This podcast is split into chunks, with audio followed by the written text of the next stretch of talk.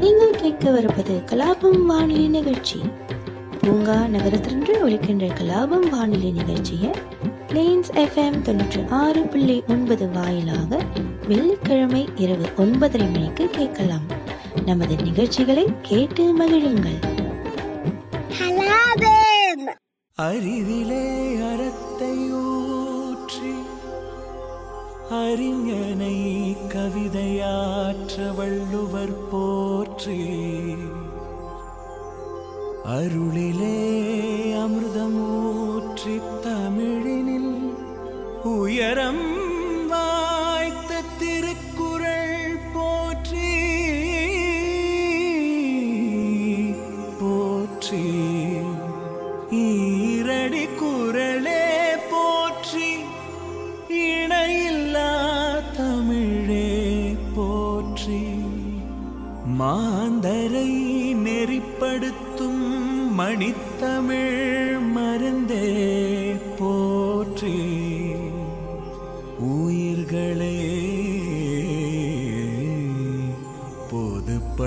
உயர்த்தும் உயர்த்தமிழ் விருந்தே. போற்றி போற்றி. போற்றி.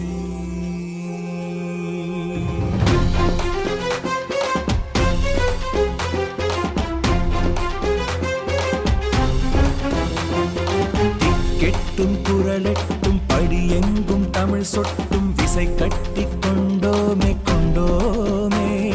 நடமிட்டும் அடவெட்டும் புகழ் முட்டும் குரல் சொல்லும் சதி தட்டி கொண்டோமே.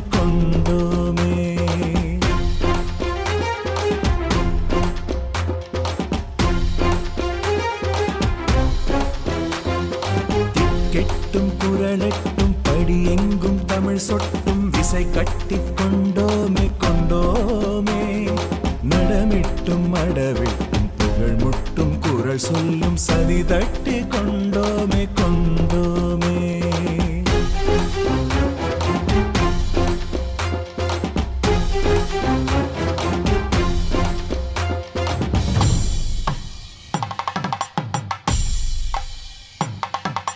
கற்க கசடர கற்பவை கற்ற பின் நிற்க அதற்கு தக கற்க கசடர கற்பவை கற்ற பின் நிற்க அதற்கு தக கற்க கசடர கற்பவை கற்ற பின் நிற்க அதற்கு தக திருக்குறள் படித்தால் உயிர் செடி துளிர்க்கும். திருக்குறள் குடித்தால் உயிரணு சிலிர்க்கும். ஒவ்வொரு குறளும்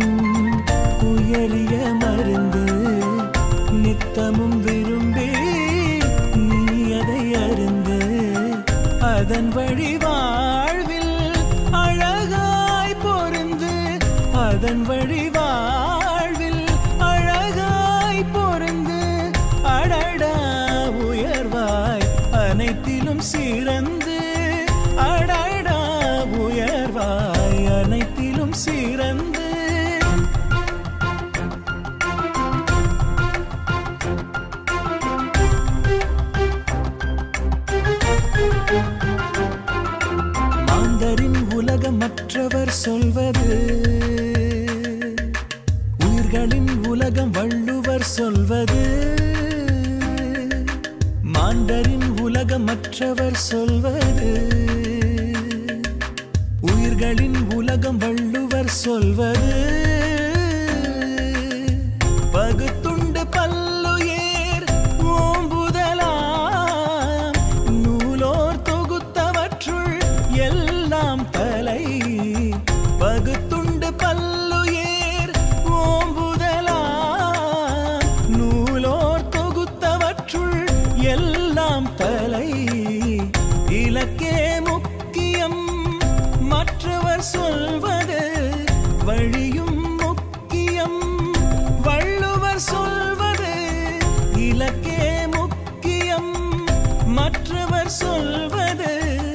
விழியும் முக்கியம். வள்ளுவர் சொல்வது ஈன்றால் பசி காண்பால் ஆயினும் செயற்க சான்றோர் பழிக்கும் வினை.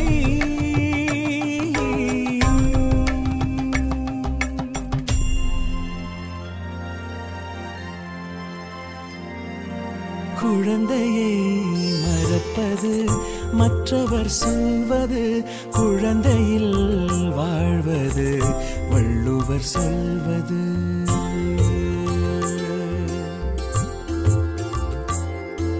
குழந்தையை மறப்பது மற்றவர் சொல்வது குழந்தையில் வாழ்வது வள்ளுவர் சொல்வது.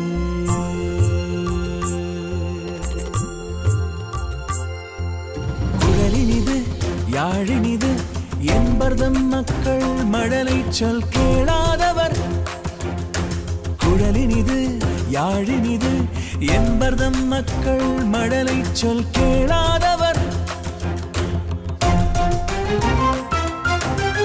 நீரினை கெடுப்பது மற்றவர் சொல்வது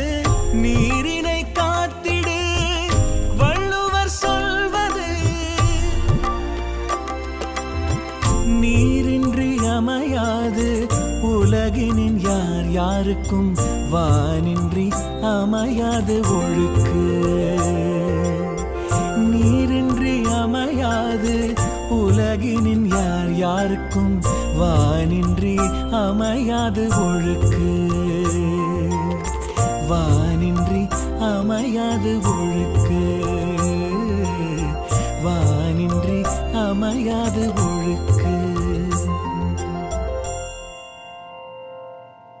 இனிய வணக்கம். கலாபம் நிகழ்ச்சி தொடங்கிவிட்டது. இன்று ஜூலை ஏழு இரண்டாயிரத்து இருபத்தி மூன்று தமிழுக்கு ஆனி மாதம் இருபத்தி மூன்றாம் தேதி திருவள்ளுவர் ஆண்டு இரண்டாயிரத்து ஐம்பத்தி நான்கு. இன்றைய நிகழ்ச்சியில் திருக்குறள் அதிகாரம் பன்னிரண்டு நடுவு நிலைமை குறள் நூற்றி பதினேழு மற்றும் குறள் நூற்றி பதினெட்டு படித்து தெரிந்து கொள்ளப் போகிறோம். பன்னிரெண்டாவது அதிகாரம் நடுவு நிலைமையில் நூற்றி பதினேழாவது குறள் பார்க்க போறோம். கெடுவாக வையாது உலகம் நடுவாக நன்றிக்கண் தங்கியான் தாழ்வு. இந்த குறளோட பொருள் பார்க்கலாம். இரண்டாவது அடியோட பொருள் முதல்ல பார்க்கலாம். நடுவாக நன்றிக்கண் தங்கியான் தாழ்வு. நடுவு நிலைமை திறம்பாது அறநெறியின் கண் வாழ்ந்தவரது வறுமையை கெடுவாக வையாது உலகம். இந்த உலகத்தில் வாழும் உயர்ந்தோர்கள் சிறுமையாகவோ தாழ்வாகவோ கருத மாட்டார்கள் அதாவது தான் வாழும் காலத்தில் வறுமையில் வாடினாலும் நடுவு நிலைமையிலிருந்து பிறழாது நேர்மை வழுவாது வாழ்பவரது வறுமையை இந்த உலகத்தில் உள்ளவர்கள் உயர்ந்தோர்கள் தாழ்வு என்றோ வறுமை என்றோ கருத மாட்டார்கள்.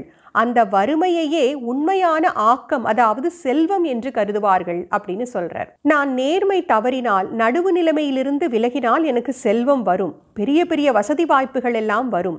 மற்றவர்கள் அப்படி வாழ்கிறார்கள் வாழ்ந்து பெரிய செல்வ வளத்தில் கொழிக்கிறார்கள் என்பதை பார்த்தும் மனம் சஞ்சலமடையாது நேர்மை தவறாது வாழ்பவர்களுக்கு வறுமைதான் வாழ்க்கையில் இருக்கு அப்படின்னாலும் அந்த வறுமையை வறுமை அப்படின்னு இந்த உலகத்தில் வாழும் உயர்ந்தவர்கள் கருத மாட்டார்கள். அந்த வறுமையையே செல்வம் பெரிய ஆக்கம் அப்படின்னு தான் கருதுவார்கள். அவர்களை தாழ்வாக எண்ணவே மாட்டார்கள் அப்படின்னு இந்த குரலில் வள்ளுவர் சொல்கிறார் நாம் வாழும்போது நம் வாழ்க்கையில் சம்பாதிக்கும் வீடு பணம் சொத்து இதெல்லாம் ஒரு பெரிய ஆக்கமே கிடையாது. இதனாலெல்லாம் நமக்கு உயர்வு வரப்போகிறதில்ல நம் குண மேன்மையால் தான் நமக்கு உயர்வு வருது. நாம் வாழும் அறநெறியால் தான் நமக்கு உயர்வு வருது. நாம் வாழும் வாழ்க்கையே அந்த இறைவனுக்கு செலுத்தும் வழிபாடு தான் அப்படின்னு இந்த குரலில் சொல்கிறார் இதற்கு நல்ல எடுத்துக்காட்டாக நாம் வாழும் காலத்திலேயே வாழ்ந்த பெரிய தலைவர்கள் எல்லாம் நிறைய பேர் சொல்லலாம். நம்மில் பல பேருக்கு குறிப்பாக இந்த தலைமுறை குழந்தைகளுக்கு தெரியாத தலைவர்கள் எத்தனையோ பேர் நேர்மை தவறாது நல் வழியில் அறநெறியில் நின்று வாழ்க்கை நடத்திவிட்டு சென்றிருக்கிறார்கள். அப்படிப்பட்ட தலைவர்களில் ஒருவர்தான் ஐயா கக்கன் அவர்கள். அவர் இந்தியாவின் விடுதலை போராட்ட வீரராகவும் இந்தியாவின் நாடாளுமன்ற உறுப்பினராகவும் இருந்தவர். ஆயிரத்தி தொள்ளாயிரத்தி ஐம்பத்தி ஏழு முதல் அறுபத்தி ஏழு வரை பலதரப்பட்ட பொறுப்புகள் வகித்தவர். கர்ம வீரர் காமராஜர் மற்றும் பக்தவச்சலம் இவர்களின் ஆட்சி காலங்களில் பணியாற்றியவர். எத்தனை எத்தனை பெரிய பொறுப்புகள் வகித்திருந்தாலும் அமைச்சராகவே இருந்திருந்தாலும் இறுதி வரை தனக்கென்று ஒரு சொந்த வீடு கூட அவர் சம்பாதித்துக் கொள்ளவே இல்லை. இவர் மதுரை மாவட்டம் மேலூர் என்ற ஊரில் உள்ள தும்பைப்பட்டி என்ற கிராமத்தில் பிறந்தவர். அப்பழுக்கற்ற அரசியல்வாதி பொது வாழ்வில் நேர்மையும் நீதியும் தவறாது பதவியில் பணிவுடனும் வாழ்ந்தவர். அவரது பதவி காலத்தில் அரசின் பணம் எந்த தவறான காரியத்துக்காகவோ இல்லை தனது சொந்த செலவுக்காகவோ ஒரு ரூபாய் கூட செலவழித்து விடக்கூடாது என்பதில் மிகவும் கண்ணும் கருத்துமாக இருந்தவர் அதையே கொள்கையாக கொண்டவர். எந்த காரணத்துக்காகவும் ஊழலும் அதிகார வர்க்கத்தின் தலையீடும் அரசில் புகுந்துவிடவே கூடாது அப்படிங்கிறதுல மிகவும் கவனமாக இருந்தார். இதற்கு ஒரு எடுத்துக்காட்டு சொல்லணும்னா அவர் அமைச்சராக இருந்த பொழுது மலேசிய நாட்டின் அமைச்சர் ஒருவரை அவர் சந்திக்க நேர்ந்தது. அப்போ கக்கன் ஐயா அவர்கள் ஒரு பழைய பேனா வைத்து எழுதி கொண்டிருந்தாராம். அந்த பழைய பேனாவை பார்த்து அந்த மலேசிய அமைச்சர் என்ன இவ்வளோ பழைய பேனா வச்சுருக்கீங்க? அப்படின்னு சொல்லி அவருக்கு ஒரு தங்க பேனா பரிசு கொடுத்தாராம். அதை வாங்க மறுத்த கக்கன் அவர்கள் இது எனக்கு வேண்டாம் இதுக்கு நான் தகுதியுடையவன் அல்ல அப்படின்னு சொல்லிட்டாராம். ஆனால் அந்த மலேசிய அமைச்சர் மீண்டும் மீண்டும் வற்புறுத்த வேற வழியே இல்லாமல் அதை வாங்கி கொண்டவர் உடனே தனது உதவியாளரை அழைத்து இதை அரசு குறிப்பேட்டில் பதிவிட்டு விடு. அதாவது இந்த பேனாவை அரசின் சொத்தாக சேர்த்து விடு அப்படின்னு சொல்லியிருக்கார். உடனே அதை பார்த்த மலேசிய அமைச்சர் இதை நான் அரசுக்காக கொடுக்கவில்லை உங்களது சொந்த பயன்பாட்டுக்காக கொடுத்தேன் அப்படின்னு சொல்லியிருக்கார். உடனே அதை கேட்ட கக்கன் ஐயா எனது சொந்த பயன்பாட்டுக்காக நான் யாரிடமிருந்தும் அன்பளிப்பு வாங்குவதில்லை. நான் அமைச்சராக இருந்ததுனால தானே எனக்கு இப்படி அன்பளிப்பு கொடுக்குறீங்க. நான் இந்த பதவியில் இல்லைன்னா எனக்கு இந்த அன்பளிப்பு நீங்கள் கொடுக்கவா போறீங்க? அப்படின்னு சொல்லி கேட்டிருக்கார். உடனே அதுக்கு மலேசிய அமைச்சர் அப்படி நீங்கள் இதை அரசோட சொத்தாக சேர்க்கிறதா இருந்தால் இந்த பேனாவை நான் உங்களுக்கு கொடுக்க மாட்டேன் அப்படின்னு சொல்லியிருக்கார். அப்படின்னா ரொம்ப சந்தோஷம் நீங்களே எடுத்துக்கோங்க அப்படின்னு சொல்லி கக்கனையா அந்த தங்க பேனாவை அந்த மலேசிய அமைச்சரிடமே திருப்பி கொடுத்து விட்டாராம். இப்படியெல்லாம் நேர்மை தவறாது தனது அமைச்சர் பொறுப்பை தவறாக பயன்படுத்தாமல் ஒரு சிறு பொருள் கூட தவறாக நான் அன்பளிப்பாக வாங்க மாட்டேன் என்ற எண்ணத்தோடு தலைவர்கள் வாழ்ந்திருக்கிறார்கள் என்பதை நம்புவதற்கே இப்போது கடினமாக இருக்கிறது. ஏன்னா நாட்டின் நிலைமை இப்பொழுது அப்படித்தான் இருக்கு இல்லையா? தனக்கு பிறகு தன் சந்ததியினர் தான் நன்மை அடைய வேண்டும். தான் ஒரு பொறுப்பில் இருந்தோன்னா அந்த பொறுப்பை தனக்கு பிறகு தன் குழந்தைகளோ பேறு குழந்தைகளோ தான் அனுபவிக்க வேண்டும். அப்படித்தான் எல்லா உயர் பதவியிலும் பொறுப்பிலும் இருப்பவர்களுக்கும் எண்ணமும் ஆசையும் இருக்கு இல்லையா? அது மட்டும் இல்லை அவர் பதவிக்காலம் முடிந்த பிறகும் அரசு கொடுத்த வீட்டை காலி செய்த பிறகும் அவர் வாடகை வீட்டில்தான் குடியிருந்தாராம். தனது இறுதி காலத்தில் தனக்கு உடல்நிலை சரியில்லாத பொழுதும் மருத்துவ வசதி செய்து கொள்வதற்கே பணமில்லாத பொழுதும் எந்த பண உதவியையும் பொருள் உதவியையும் ஏற்றுக்கொள்ளாமல் இயற்கை எய்தியவர் கக்கன் அவர்கள். இப்படிப்பட்ட அப்பழுக்கற்ற நேர்மை தவறாத நடுவு நிலைமையிலிருந்து விலகாத தலைவர்களை பற்றிய செய்திகளைத்தான் நாம் அடுத்த தலைமுறைக்கு கொண்டு போய் சேர்க்க வேண்டும். இப்போ கக்கன் ஐயா வறுமையில வாடினார் அப்படிங்கிறத நம்ம பெருமையா தானே பேசுறோம். அந்த வறுமையையும் நாம் ஆக்கமாகவும் செல்வமாகவும் தானே சொல்றோம். அப்படிப்பட்ட தலைவர்கள் தானே நம் நாட்டிற்கே சொத்து. அதைத்தான் இந்த குரலில் வள்ளுவர் சொல்றார். நடுவு நிலைமை தவறாது நீ வாழ்ந்து அந்த வாழ்க்கையினால் உண்டான வறுமையும் செல்வமாகத்தான் ஆக்கமாகத்தான் கருதப்படும் அப்படின்னு சொல்றார். துலா கோல் போல நடுவு நிலைமை தவறாது வாழ வேண்டும் அப்படின்னு அடுத்த குரல்ல சொல்ல போறார். கெடுவாக வையாது உலகம் நடுவாக நன்றிக்கண் தங்கியான் தாழ்வு.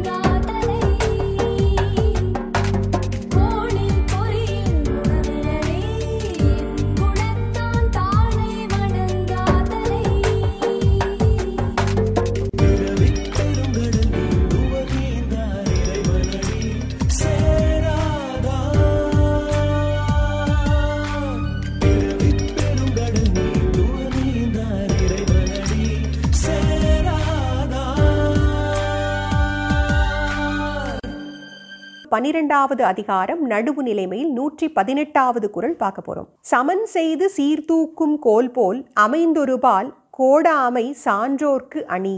இந்த குரலோட பொருள் பார்க்கலாம். சமன் செய்து சீர்தூக்கும் கோல் போல் இயல்பாகவே சமனாக நின்று தன் கண் வைத்த பொருளின் எடையை வரையறுத்து காட்டும் துலாக்கோல் போல அமைந்தொருபால் கோடாமை சான்றோர்க்கு அணி.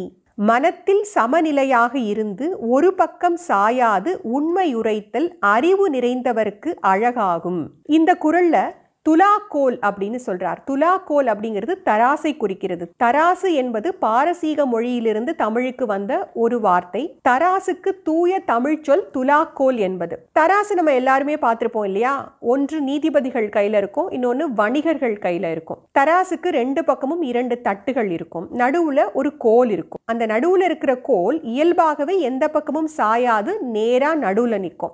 எந்த பக்கம் எடை வைக்கிறோமோ அந்த பக்கம் தட்டு தாழ்ந்துட்டே போகும்.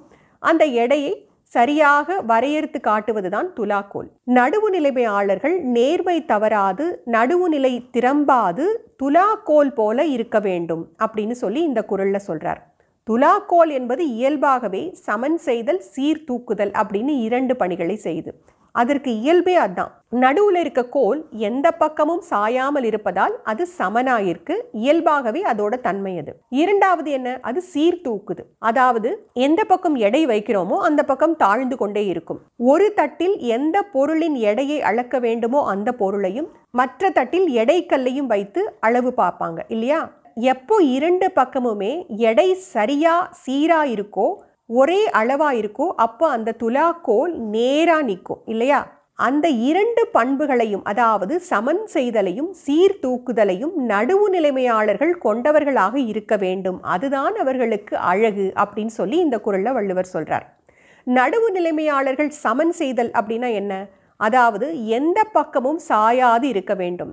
நாம் நடுவு நிலைமை தவறாது நேர்மை விலகாது இருக்கணும் அப்படின்னா ஒரு நீதிபதியாக தான் இருக்கணும்னு இல்லை. நம்ம வாழ்க்கையில் எத்தனையோ வழக்குகளை நம்ம பார்க்க வேண்டியிருக்கோம் இல்லையா? உறவுக்காரர்களுக்குள் ஒரு சின்ன பிரச்சனை நண்பர்களுக்குள் ஒரு சின்ன மனக்கசப்பு நம்ம வீட்டிலேயே இருக்கிறவர்களுக்கு ஒரு மனஸ்தாபம் இப்படிலாம் வரும்பொழுது நாம் எந்த பக்கம் பேச வேண்டும் என்பதை நாம் அறிந்திருக்க வேண்டும்.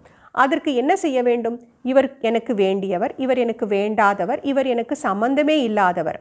நட்பு பகை நொதுமல் என்ற எந்த பாகுபாடுமின்றி உண்மை எந்த பக்கம் இருக்கோ அந்த பக்கம்தான் நம்ம நிற்கணும் அப்படின்னு சொல்கிறார் அதுதான் சமன் செய்து கொள்ளுதல். அதாவது எந்த பக்கமும் சாராது இருத்தல். அடுத்து சீர்தூக்குதல் அதாவது ஒரு பிரச்சனையை நம்ம கையாளும் போது இரண்டு பேருக்குள்ள ஒரு பிரச்சனைனா அந்த பிரச்சனையை நாம் கையாளும் பொழுது இரு பக்கத்தில் இருப்பவர்களும் என்ன சொல்கிறார்கள்? எப்படிப்பட்ட வார்த்தைகள் பயன்படுத்துகிறார்கள்? எப்படி உண்மை பேசுகிறார்கள் என்பதை நாம் கேள்வி கேட்டு அவர்களிடமிருந்து வரும் பதில் மூலமாக உணர்ந்து ஆராய்ந்து தெளிந்து உண்மையை கண்டறிய வேண்டும். அதுதான் சீர்தூக்குதல் அப்படின்னு சொல்றார். தன்னை தானே சமன் செய்து கொண்டு எந்த பக்கமும் சாராமல் உண்மையை ஆராய்ந்து தெளிந்து சீர்தூக்கி ஒரு துலாக்கோல் போல நீதி வழங்குவதே அறிவு நிறைந்த சான்றோருக்கு அணிகலன் போன்றதாகும். அதுவே அவர்களுக்கு அழகு சேர்ப்பதாகும் அப்படின்னு சொல்லி இந்த குரல்ல சொல்றார். நிகழ்ச்சியை முடிக்க நேரம் வந்துவிட்டது. நான் உங்களை அடுத்த நிகழ்ச்சியில் சந்திக்கிறேன். விடைபெறுவது விஜயஸ்ரீ. நன்றி. வணக்கம்.